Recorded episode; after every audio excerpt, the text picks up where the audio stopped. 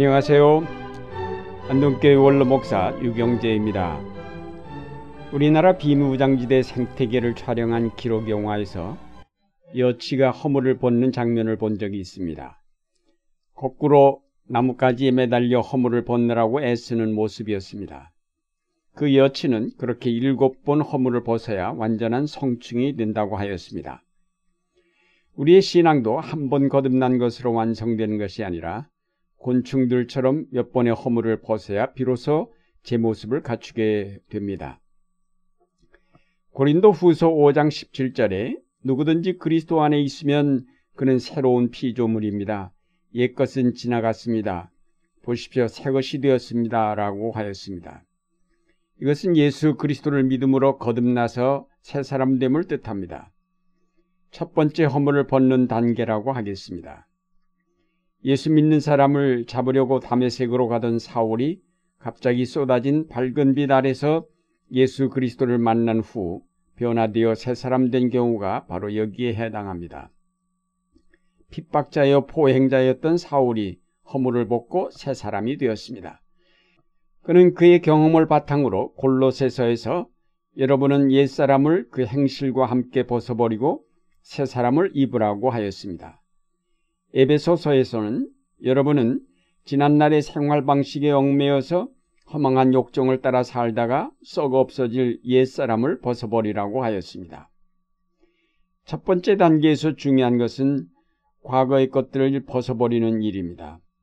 이 옛사람의 허물을 벗어버리지 않고서는 새 사람이 될 수 없습니다.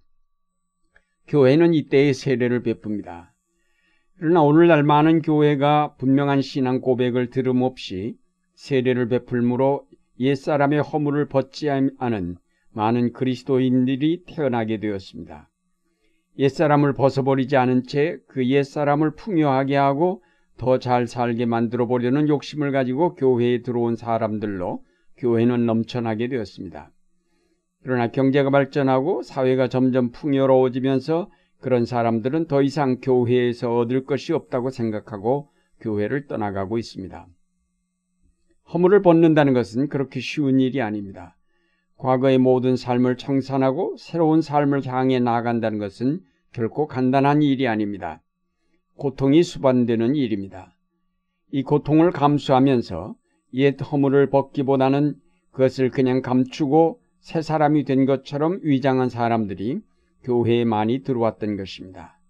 첫 번째 허물을 벗지 않고서는 진정한 그리스도인으로 성장할 수 없습니다. 첫 번째 허물을 성공적으로 벗었다 하더라도 그것으로 믿음이 완성되는 것은 아닙니다. 사도 바울이 담에색 도상에서 예수 그리스도를 만난 후 변화되었지만 그의 사상적 변화 혹은 신학적 변화는 더욱 힘들고 어려운 과정을 거친 것 같습니다.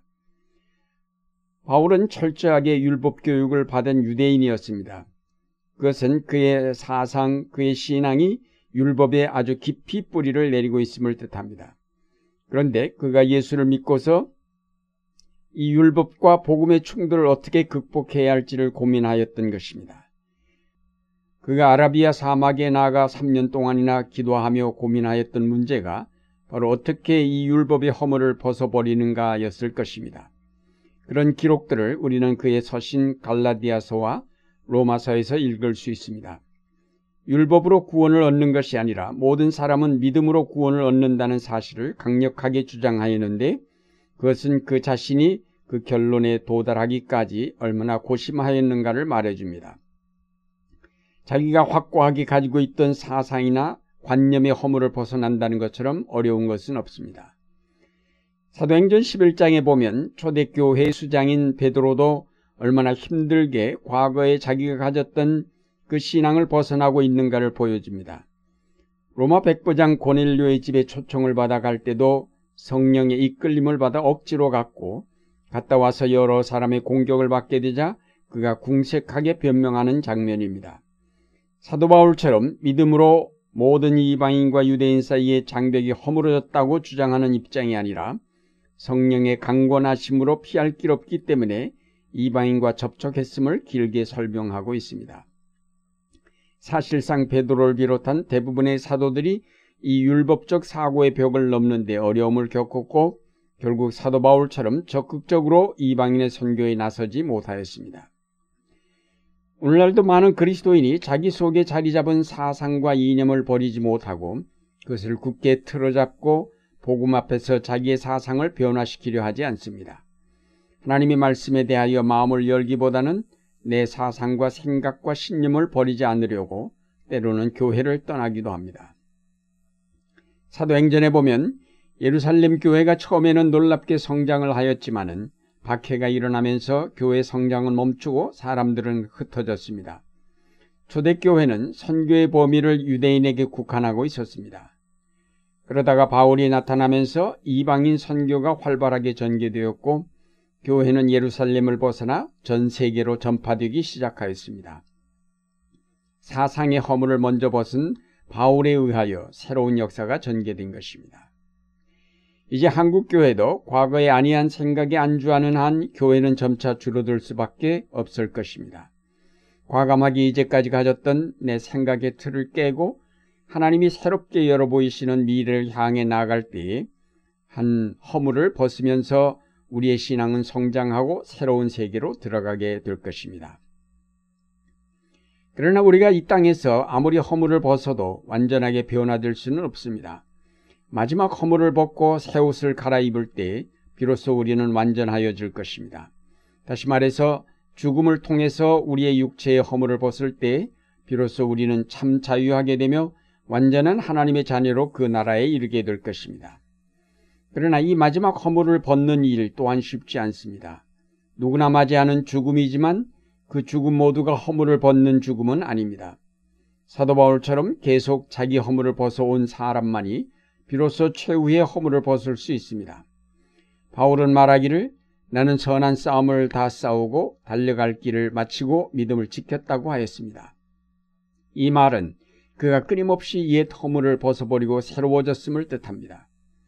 빌립보서에서도 뒤에 있는 것을 잊어버리고 앞에 있는 것만을 바라보고 목표를 향하여 달려가고 있다고 하였습니다.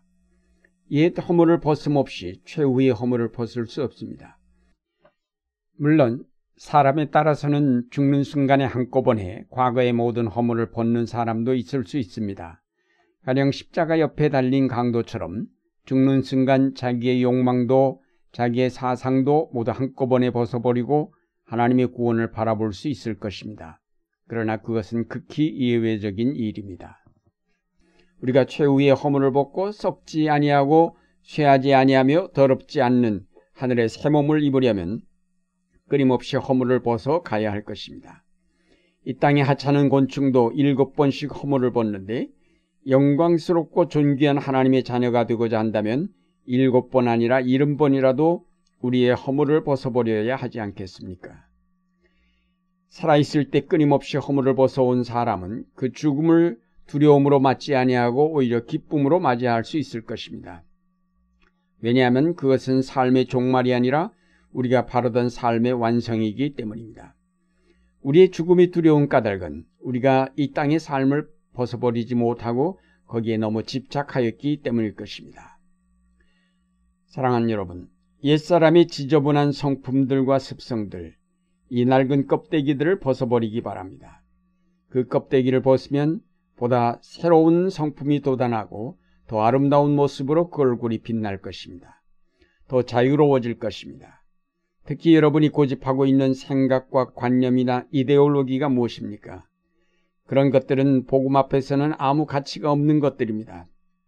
그 사상의 틀을 과감하게 깨뜨리고 나오십시오.